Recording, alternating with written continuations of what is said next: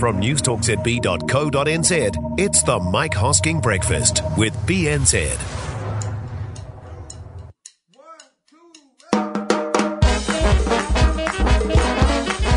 Oh, g'day there, and welcome to the rewrap for Monday. All the best bits from the Mike Hosking breakfast on News Talk ZB in a sillier package.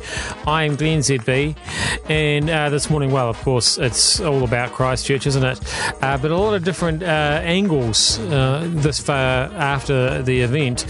Uh, starting with, uh, is Christchurch just sort of cursed or something? That seems to be the angle that a lot of media are taking.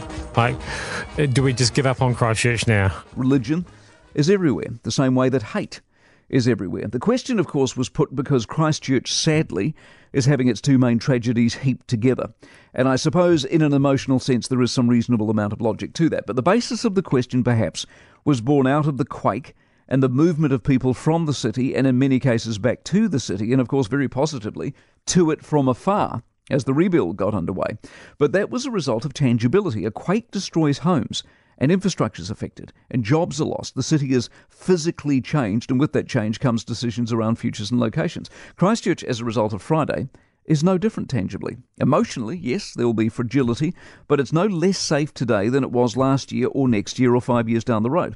A random act of terror can happen literally anywhere, at any place, at any time. A city is not diminished by it, the same way Orlando isn't after the nightclub, Norway isn't after the island. The event is part of a city or a country. It may shape or change it in some way, but at what point would it shape you to the extent that you would move?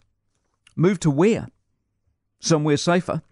Is the reality not that sadly nowhere is truly safe if the line between safety and terror nowadays is a handful of guns, a nutter, and some murderous intent? What place or town or city or village is terror proof, immune from the insanity of a lone wolf? But if the question was flawed, perhaps the answer is full of hope.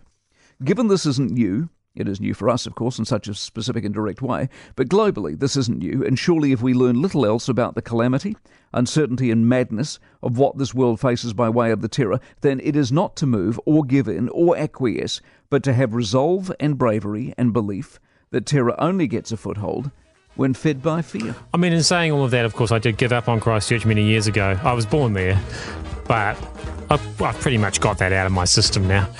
Uh, just jokes. Come on, come on. Just, just little jokes. Little jokes will help us get through. Uh, yeah. I mean, otherwise, what can you say? I think we all know most of them would never have seen nor experienced anything like it, and most likely, God willing, never will again.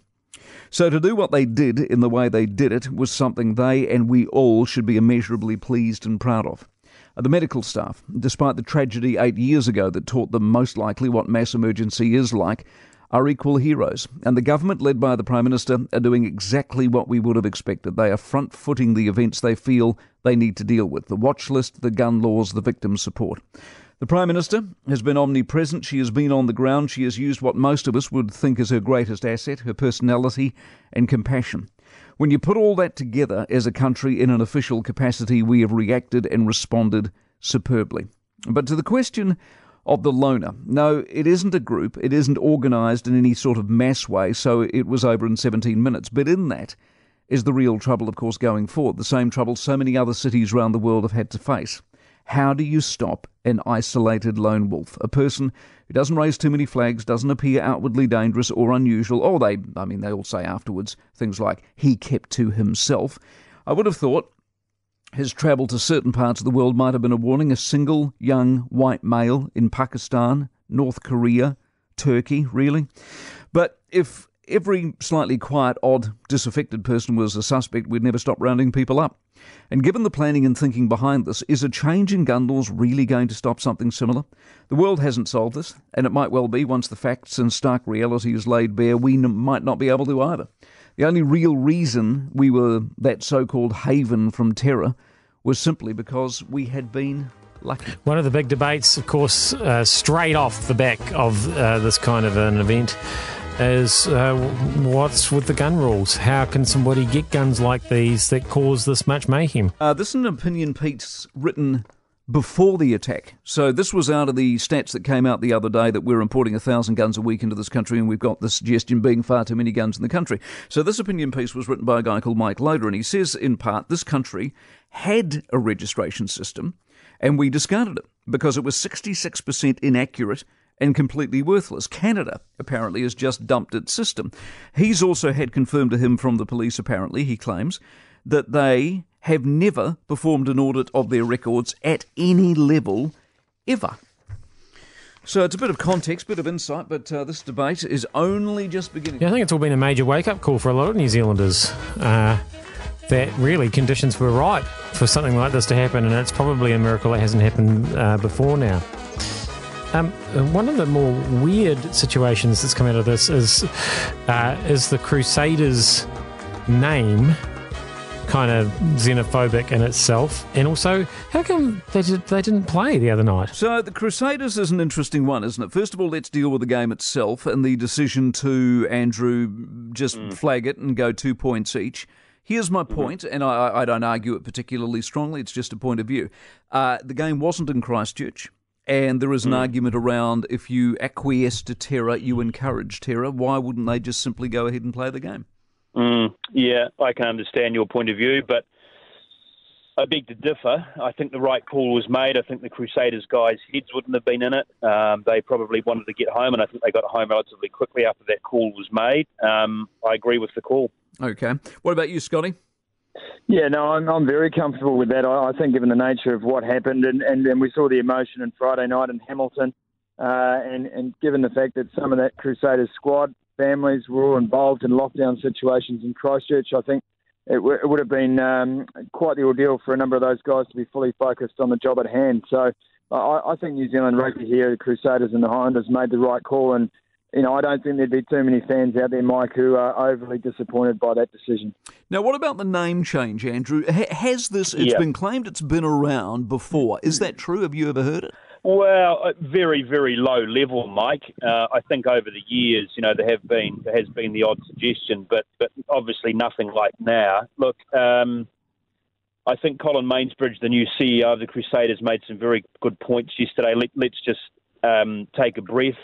Uh, let's wait until uh, things can um, calm down a little, if they ever will, um, and, and and let's try and make a decision with a with a lot of discussion around that. Look, Mike. Uh, 20, 25 years ago, who would have thought that the Washington Redskins or Atlanta exactly. Braves or Cleveland Indians, Indians would ever come into debate? But times change, and times have now changed here forever. But to the extent that you would go and change, I mean, what is the, the, the name Crusaders, Scotty? I mean, yes, if you take it back to horses and, and battles and shields and stuff, I get it. But there is hmm. much more to the naming of a Crusaders side than just that, isn't there?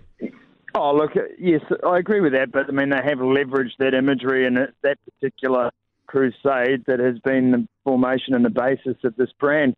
I'm with Andrew here as well. We're going to be having a lot of conversations in this country that we didn't we needed to have, and and this is just one of them. It shouldn't be the only conversation around appropriation and around certain elements of, of the way we we uh, think about the imagery that is used um, and the words that are used and how they may offend. It, it is part of that, and I think the response from the Crusaders was very measured. But they themselves admit that there's a time for this conversation, and it's a conversation that will be had. I'll be interested to follow yeah. how that conversation goes. Um, it might be insensitive of me to say this. Most of the things I say are quite insensitive, but it seems to me slightly strange that um, those two teams cannot play and get the same points as the Hurricanes and the Chiefs, who um, battled each other for the full 90. Anyway, I guess it is what it is. Uh, more, more weirdness. Uh, Sky News. Uh, it's not on in New Zealand at the moment. They yanked it from the Sky platform What's going on? Yes, Sky News, a very unusual move, an odd move. They pulled uh, Sky New Zealand, pulled Sky News Australia off the screen because Sky News Australia were running snippets of the video. And they found that to be unacceptable. And yet, ironically, uh, it's not the only place you've seen the video. It's, it's like they've singled out a single channel that they decided wasn't doing the right thing by us and they've edited on our behalf. Whereas if you really wanted to seek out the video, the video was there for all to see. So, as for how long, so I don't know that Sky's won themselves any friends in doing this or done the right thing or indeed made any difference at all. How long for? wouldn't have a clue. Sorry. Yeah, so that's that's just so weird. They would do that. Um, mind you, a lot of stuff got cancelled, and I couldn't quite understand why it got cancelled. I was in Wellington, for example, over the weekend, and they cancelled the Pride Parade there, which I thought was it was sort of giving in to terror in a way, and it also meant that there were a lot of sort of disgruntled-looking members of the gay community wandering around Wellington. I just stayed out of their way. I, they they they were spoiling for a fight. They, well, that, that's how they looked to me. Um, I am Glenn ZB, and I would never want to get into that kind of a fight. Uh, that was the rewrap for Monday. We'll see you back here again tomorrow. Fight free, promise.